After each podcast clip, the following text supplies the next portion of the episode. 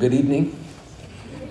There is a handout that uh, will be helpful to you this evening. Some of some young ladies are passing those out, I think. If you would like one of the handouts from the previous two weeks, um, I'll try to bring some extras next week, which will be, be the last session of family worship, so that you can get those.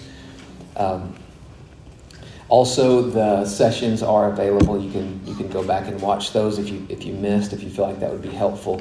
In the first session, my goal was to to, to try to express the importance, the critical nature of this work. Last week, I was hoping to give you the nuts and bolts, the basic mechanics of what a family worship session could look like there in your home. Uh, this week, we're going to talk about all the great things that can go wrong during family worship, and there are many of them. Several of you have spoken with me, asked me questions about some things that I'm going to address tonight, specifically with small children. Uh, I, I want to assure you that I'm not talking to anyone specifically in here with some of the remarks that I make tonight. Uh, I, I, it's going to feel like that to some of you, I bet, but I, am not. Um, these helps hopefully will apply to many of you, um, especially if you have small children, but also the principles will, would apply across the board.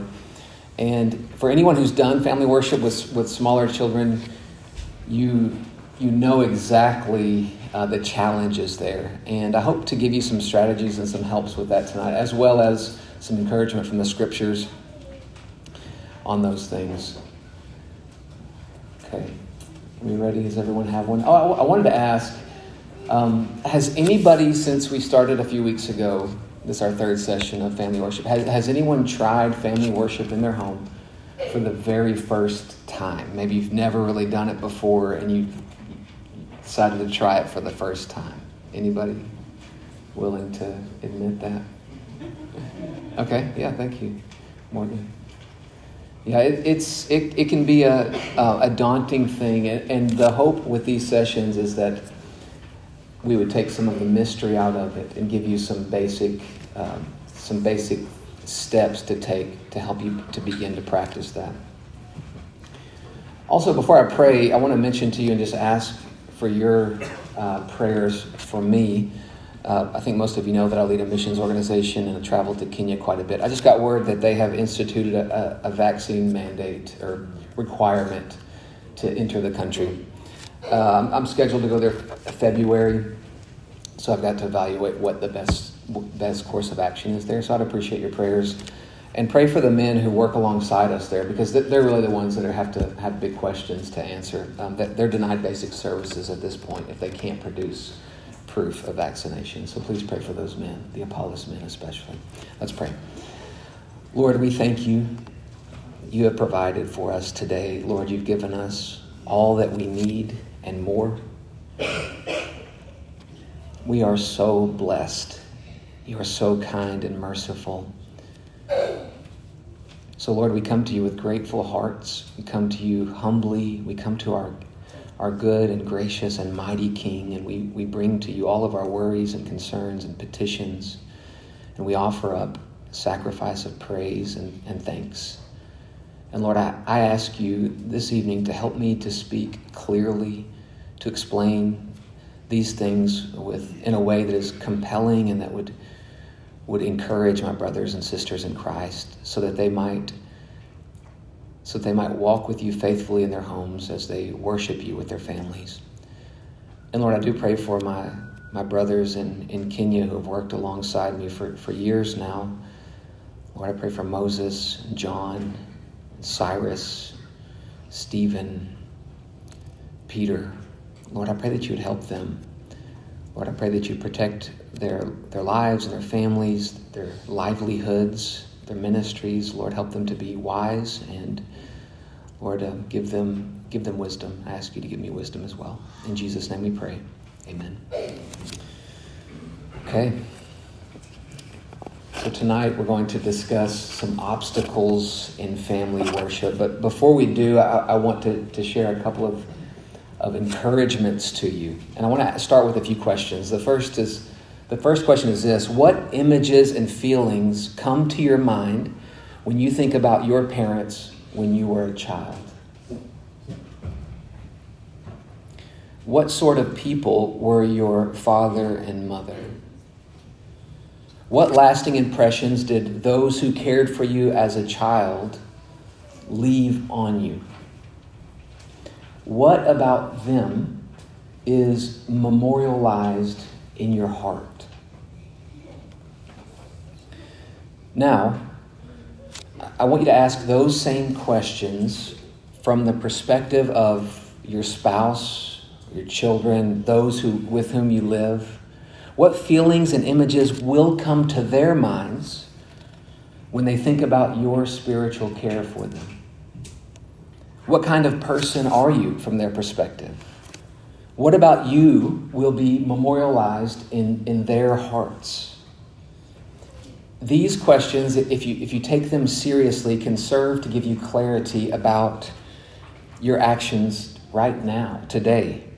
Strive to be remembered as a person of the scriptures, of, of prayer, of, of faith, who labored for the spiritual well being of those around you, especially for those in your own household.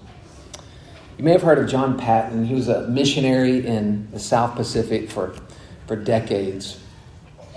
He began his work there in 1858, but before he ever landed on the island of Tanna, which is, which is where he started his work, he was brought up in Scotland by parents who feared the Lord and lived a life of humble obedience to Him. And I, I want to share with you one of John Paton's mem- memories of his father. He wrote this He said, The prayer closet was a very small room between the other two, having room only for a little bed, a table, and a chair, with a diminutive window shedding diminutive light on the scene. This was the sanctuary of that cottage home.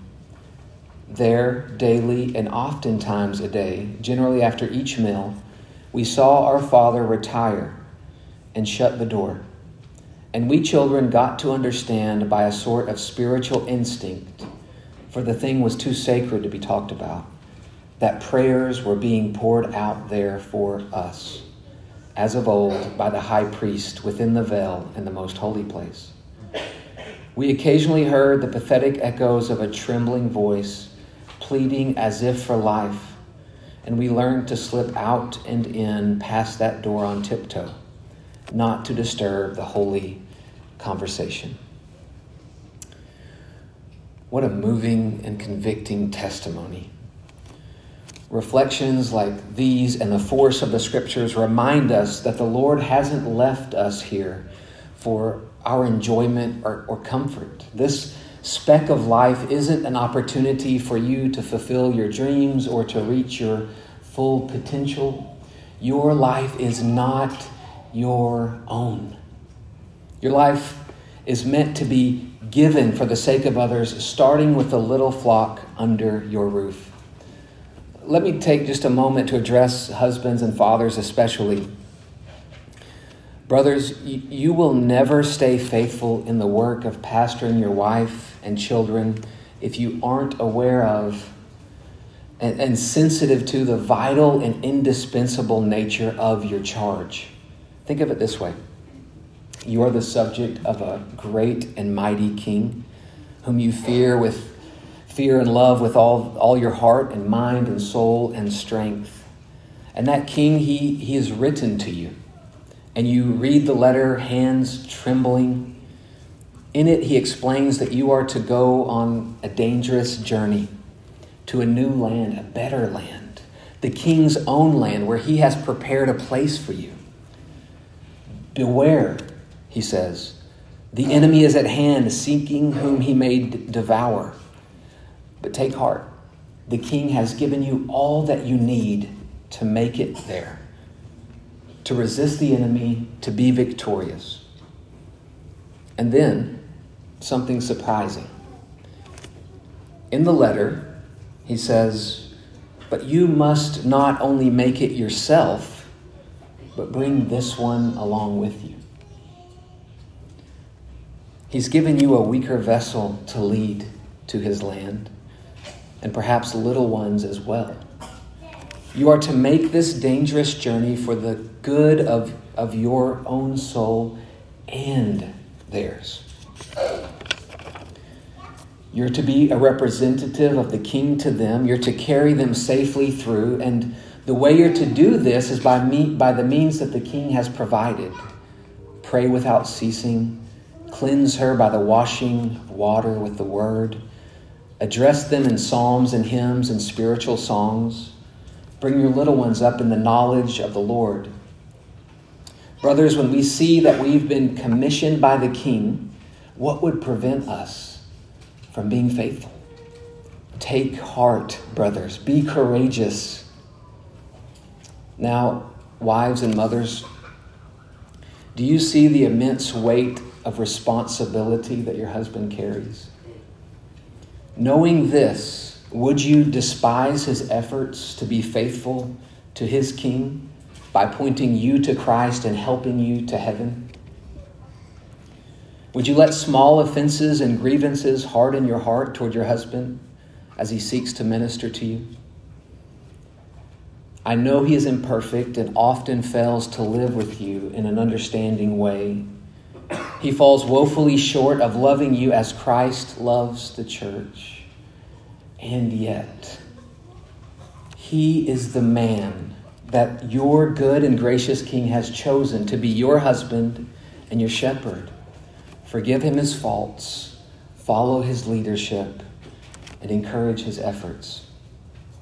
And if there are children, both of you ought to spur one another on to the good works of raising them up in the fear and knowledge of the Lord. Now, the book of Proverbs helps us see this truth more clearly. I want to read a, a few of, of those. If, if we descend into the gold mine of, of the book of Proverbs with our, with our eyes peeled for nuggets of wisdom, it doesn't take long to see that there are many sayings that address the worship of God in the home and, and the importance of the role of the husband and father and mother. So let's look at a few of them. They're listed there on your, your handout.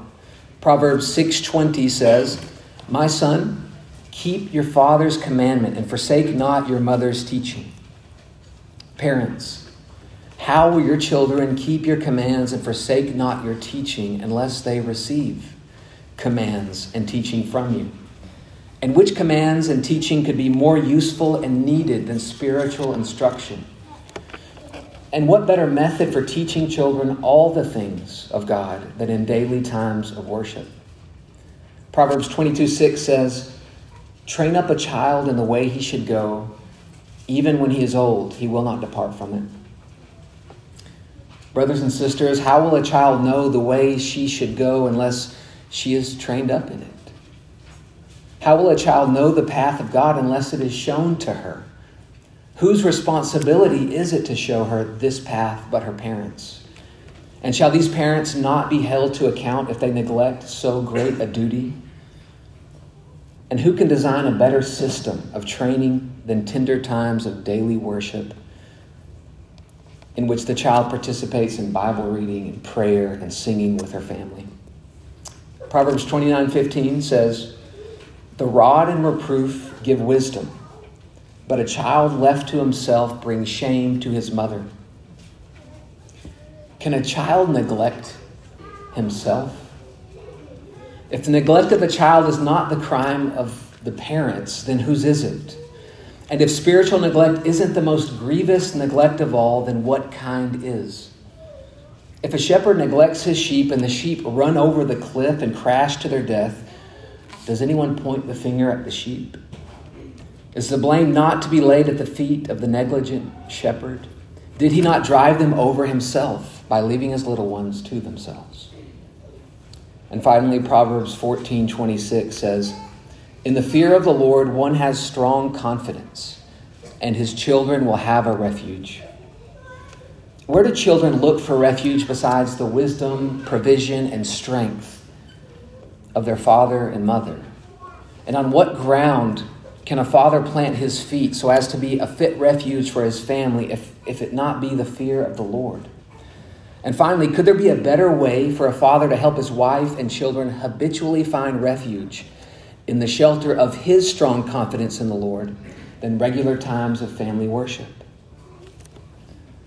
These proverbs make something abundantly clear to us. The weight of the responsibility of the well being of children is placed first and foremost on the shoulders of the governor of the home, and secondarily upon the helpmeet. But we all know that every home is different. It isn't always clear how we should teach our family about the things of God. Sometimes there are very real obstacles to leading our families to take refuge under our wings as we trust and fear the Lord. Now, just to make sure that we're all on the same page here, let, let me give you a definition of family worship. It's there on your handout. It says this Family worship is a special time set aside and led by the head of the household, in which the members of that household render worship unto God and receive of his blessings through the ordinary means of grace. One of the sweetest and toughest parts of family worship is including littles, as they're some, sometimes called, non readers, in a meaningful way. So, from birth until about eight months, they are welcome, relatively unobtrusive guests in family worship gatherings. However, once that little image bearer gets mobile and willful, the gig is up. Many a faithful family shepherd has been driven to the end of his rope trying to preside over a little flock that includes a toddler. So let me just give it to you straight. The stage that I'm referring to lasts for years. You can just count on a solid three year span of wonderfully unruly family worship. But that's not all. The Lord loves some people so much that they actually end up with two or even three little lambs in the toddler stage at the same time. So, what's to be done? Do we put away our Bibles and hymnals until our kids can sit still?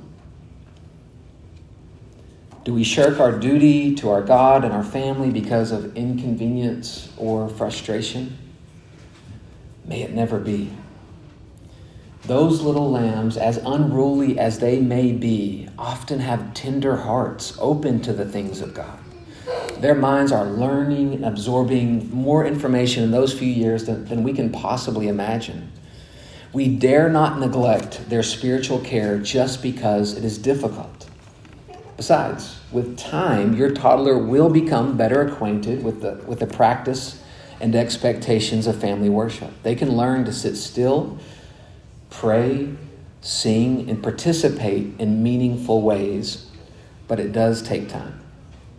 So there, there are a number of things that a shepherd can do to care for these little ones through, through participation in family worship. And I want to share with those, share those with you now. Let's walk through those one by one. I have, I have nine simple things.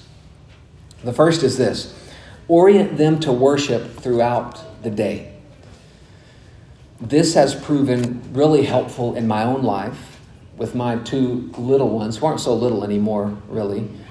But for example, most nights, I think I mentioned this, with my two youngest children, uh, as I put them to bed, we spend time going over catechism questions, hymns, and we pray together.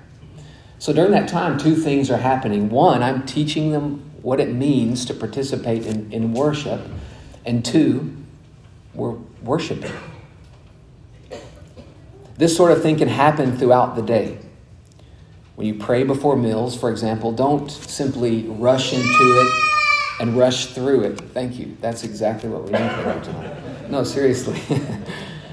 it's wonderful. Slow down and explain to them what you're about to do. Ask them to close their eyes, fold their hands, whatever sort of little habits that you're teaching them to help them to focus on prayer and show them what prayer is. Soon they'll desire to pray as well. Let them. Number two, teach and correct them during family worship. So, as you begin, especially at the beginning of, in, uh, of starting family worship in your home, explain as you get started okay, we are starting our time of family worship Here's how we act in family worship. If you'd like to say something, you have to raise your hand. This is your seat, this is where you need to stay. If they are behaving in a distracting or inappropriate way, then you simply lovingly and firmly correct them. There's, there is a pitfall here, though. You don't want family worship to turn into a time of constant scolding and discipline. Now, there is a balance, and every family is different, and every child is different. But beware of that danger of your child associating family worship with getting in trouble. Number three, if there are older children, enlist them to help wrangle the littles. Now, not every family has this, but if you do, uh, the fact of the matter is, the more hands and whispers that can help guide toddlers during family worship, the better. So, speak to your older kids about how they can help the younger ones during family worship and, and, explain to them it's not about just simply keeping the peace, but helping to train their little brother or sister so that they can learn about the one true and living God as well. Number four, you may need to give an especially busy toddler something to do with their hands. Now, this, this, th- there is a danger here. You don't want to turn this into a time where they simply bring out all their toys and they're disengaged completely from the time of family worship and they're, they're playing, doing their own thing to the side. That, that's not what we want. Um, that, that might help for the time being, but in the long run, that actually is, does more harm than good. That being said, it may be helpful for them to have a race car or a stuffed animal in their hand, hands, something to do to keep their hands busy. There's nothing wrong with this, and it can prove to be the difference between total chaos and making progress. Number five, sit them next to you one strategy that I've found to be effective in, in our times of family worship, and in fact, some of you I think have, have witnessed this, uh, is my youngest Seth. He, he can be a bit rambunctious at times, but if I sense that things are getting a, a bit out of hand, a bit chaotic, I'll, I'll tell him to come and sit in a chair right next to me.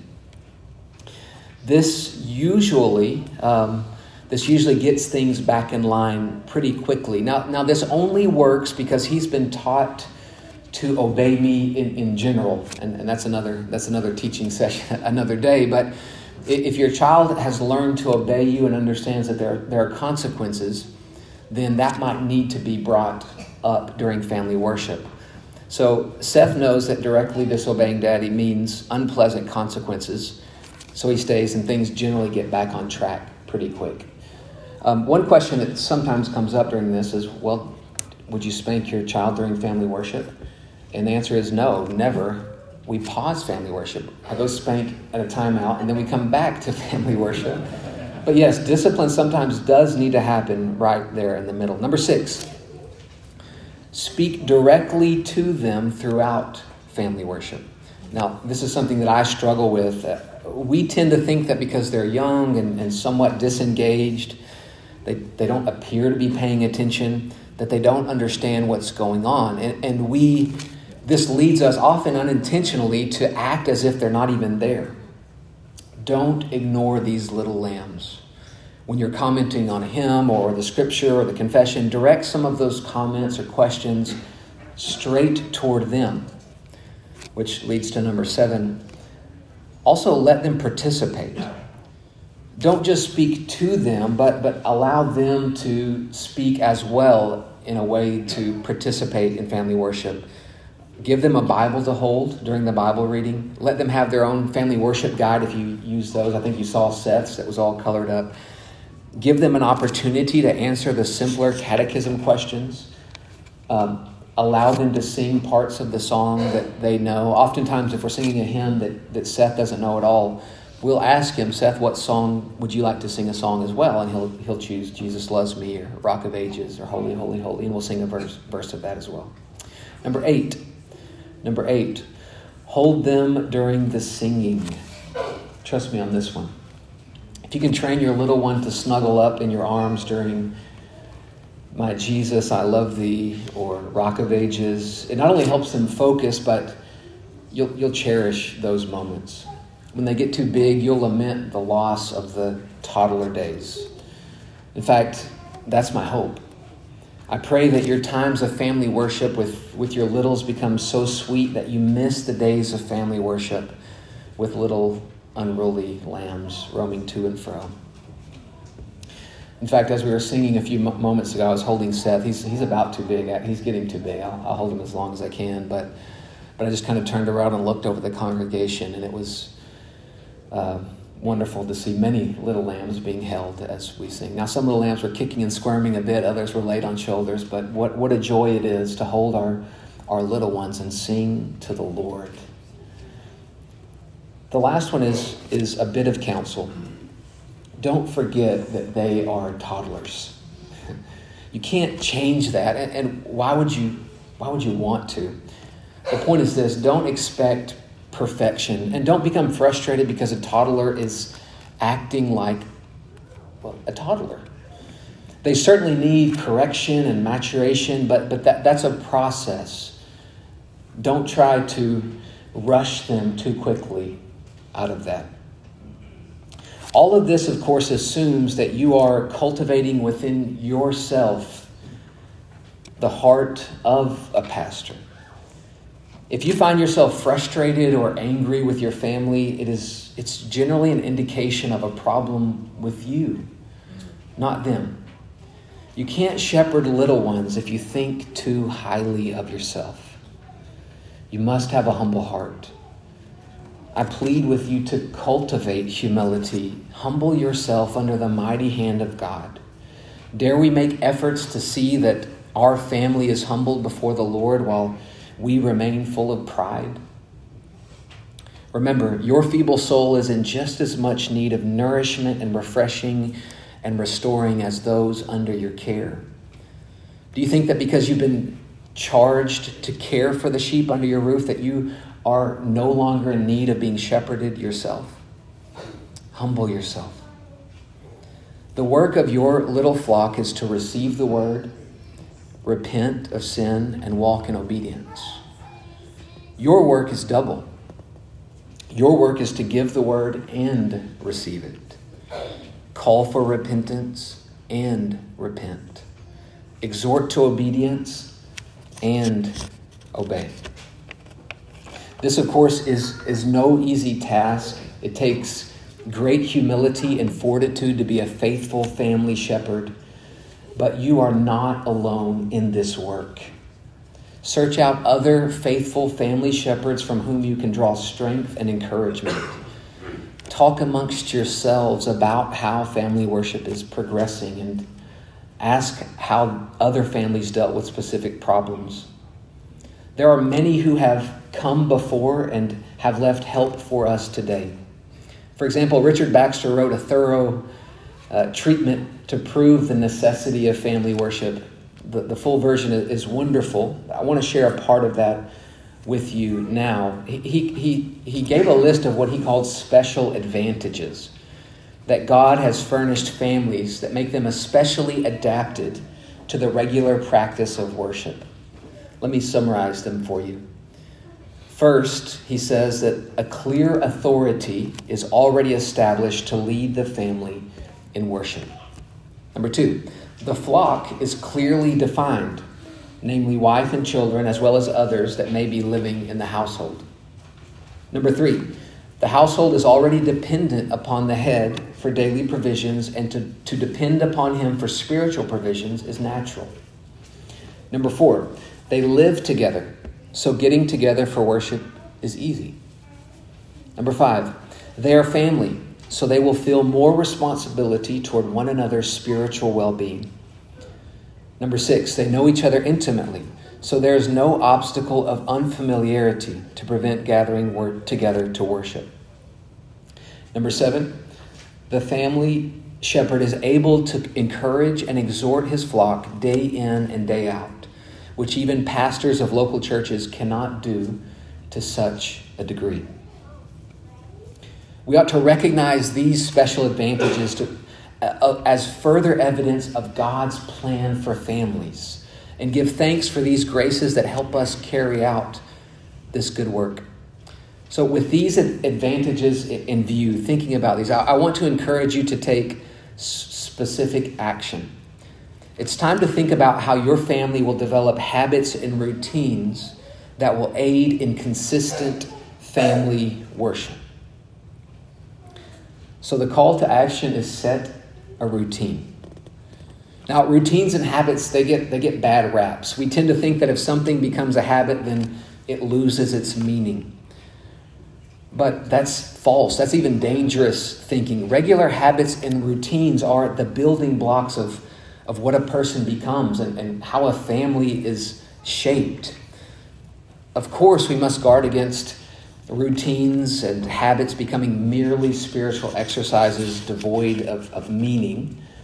But we ought not to disparage habits and routine settings simply because they have the potential to be misused. So it's important that you give some thought to your habits of family worship now. What, what things will stay constant? What will your family come to expect and depend upon during, during times of family worship?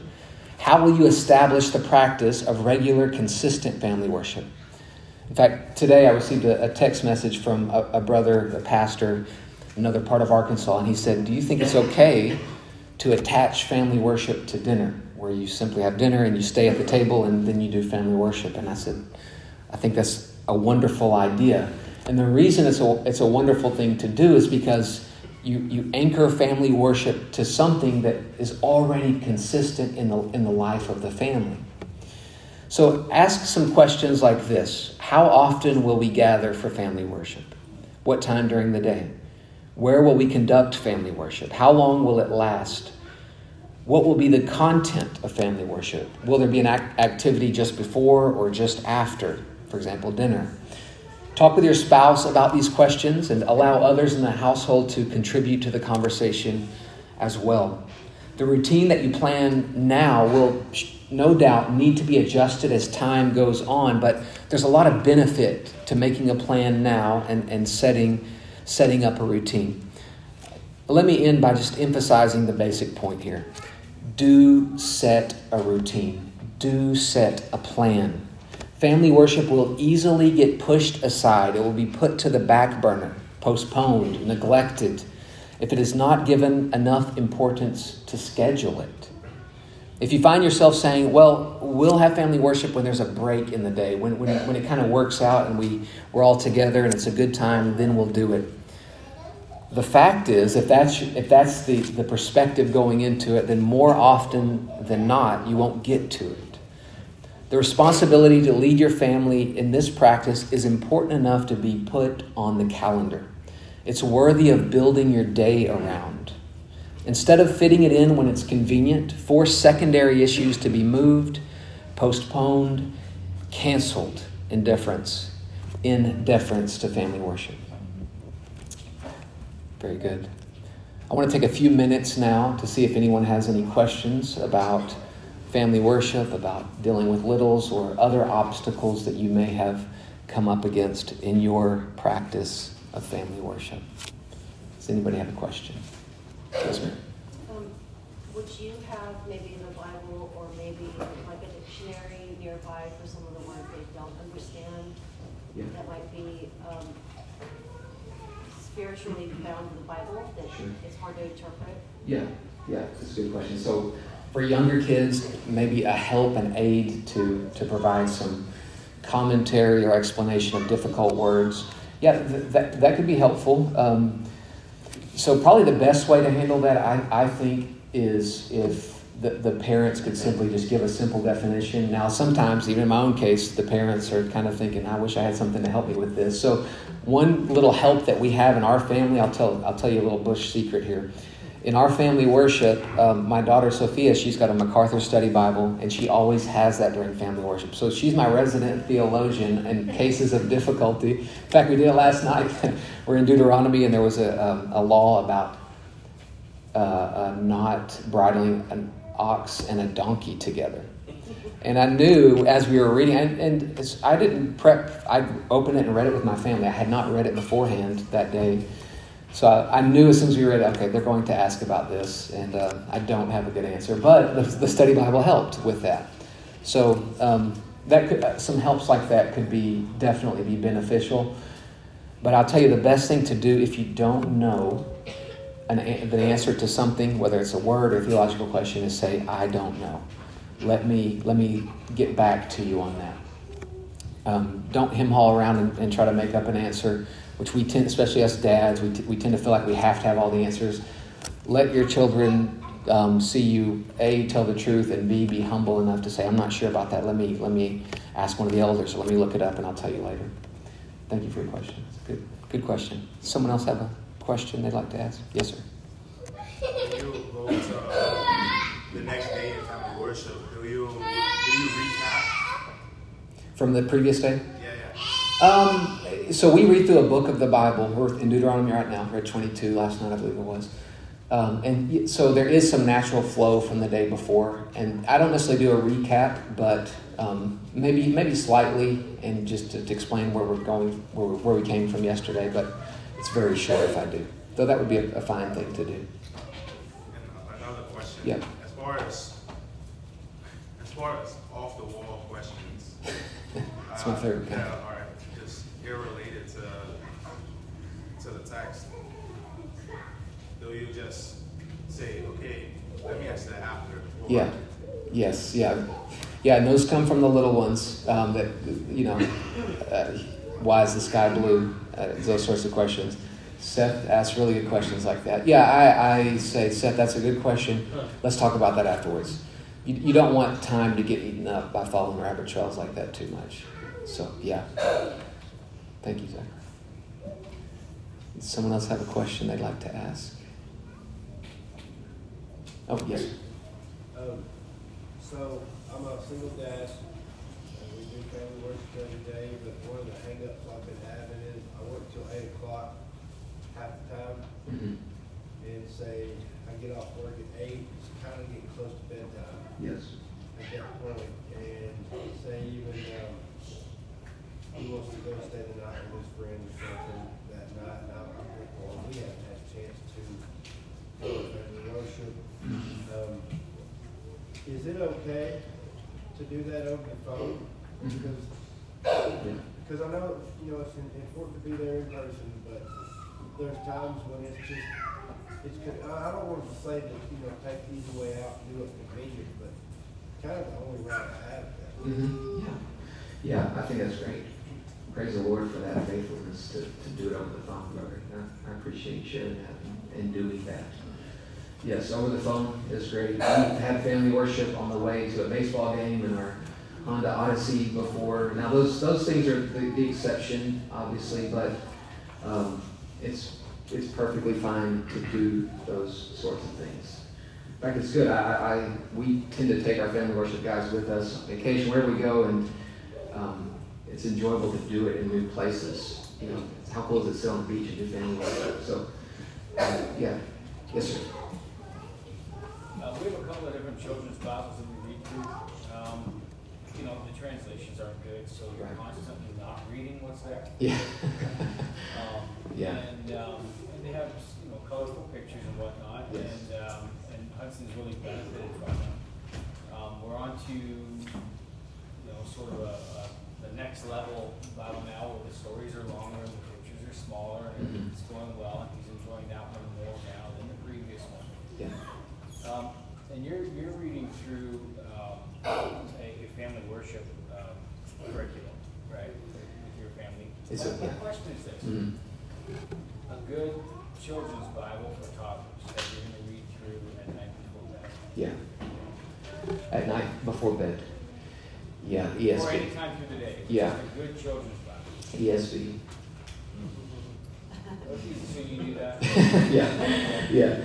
Um, so, so, he sits on my lap and yes. he reads through and he finishes sentences for me and he tells me about the characters yeah. that he sees on the screen yeah. or on, on the page. Uh, it's a book. And, yeah. uh, you know, when you flip the page, you ask him, what's this story about? Mm-hmm. He tells you. Yeah. So I find that he, he's growing from that. Yeah, yeah, yeah.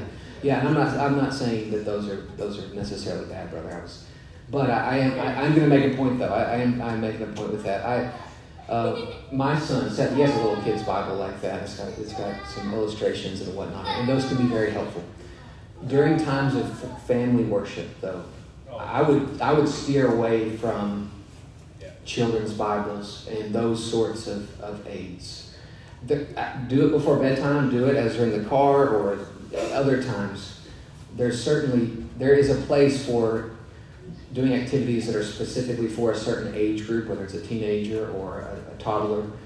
but during family worship, I would, I, I think it's best to keep it as close to what happens here as possible, because that's family worship is also a training ground, preparing their, their minds and their hearts for, for what happens here.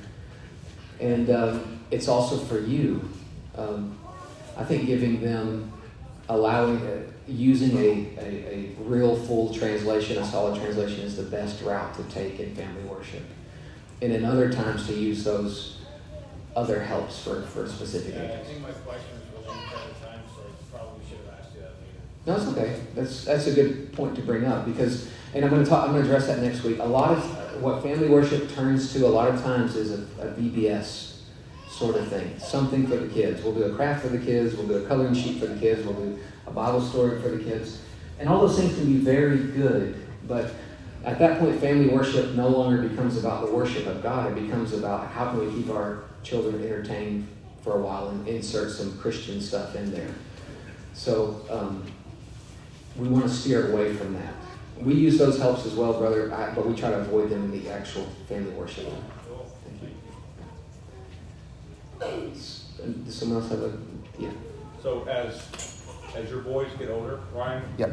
Are you, um, is your goal, instead of like when you're gone, you've got your oldest that takes charge? Yes. Um, is it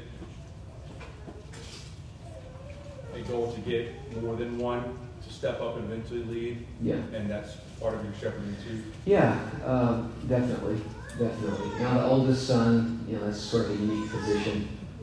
But yeah, I, I, my hope is that one day Silas will be leading family worship, Simeon and, and Seth. Not only because I'm gone sometimes, but because I, one day they'll be leading families. And what they learn now and see now will, will affect the way they see their families in the future. So yes, absolutely is the, is the hope, the goal. Thank you. Another question? Maybe one more before we wrap it. Okay, yes, what's your name? So I just wanted to comment. This is, that's my wife. In the early days with Seth, I've just been very, I've been surprised how important it is to him to be taken seriously. And I didn't realize that at first. And he wants to be on the exact page in the family worship guide as us. And I just, that just happened and I didn't realize it. And I thought, and at first she was like, you don't even read, why? Why does, and, and that's just one comment I wanted to make. He wants to be on the page in the Bible as us. He wants to be on the exact family worship page as us. It's very important to him to be taken seriously. And he should be. Yes. And, uh, I, I didn't always do that with the little, and having such a wide range of ages, I, I was guilty of not doing that with him. And I think I showed you when he was up here, his family worship guide. It's, it's marked uh, like crazy. And we, that's a part of, Our, remember I said have something in their hands. That's our solution. He has a pen and he has his family worship guide. We let him go to town on it. Now we try not to be destructive, but we let him color it and, and go to town on it because it's a, it keeps him engaged to some degree and he's learning. He, he feels a part as well. He's learning that we use a family worship guide and he has his little Bible. So. Okay, if you have a, another question or, or something you'd like to, to mention to me, I'll be happy to speak with you afterwards. Let me pray for us to close our time. Lord, we thank you for your kindness, for your goodness. Lord, you are such a gracious, mighty, patient, benevolent God. We are so undeserving so lowly. Lord, you have smiled upon us. You've shown your favor to us. We thank you. Lord, we want to have humble, grateful hearts as we as we do anything, but especially as we lead our families and gather our families together to worship you. Lord, one day we'll we'll be doing that. We'll be worshiping you around the throne. We'll look to our right and our left and we'll see some of these, see these same people there, Lord, and our children and our spouses. What a wonderful, beautiful picture it is to do that now in our living room, even if the sink is full of dishes. Lord, you're worthy of our worship. Lord, you're, you are holy, holy, holy. Lord, help us Give us grace to do this faithfully because you're worthy and because we need it for our own souls, oh Lord. We pray these things in Jesus' name. Amen. Thank you.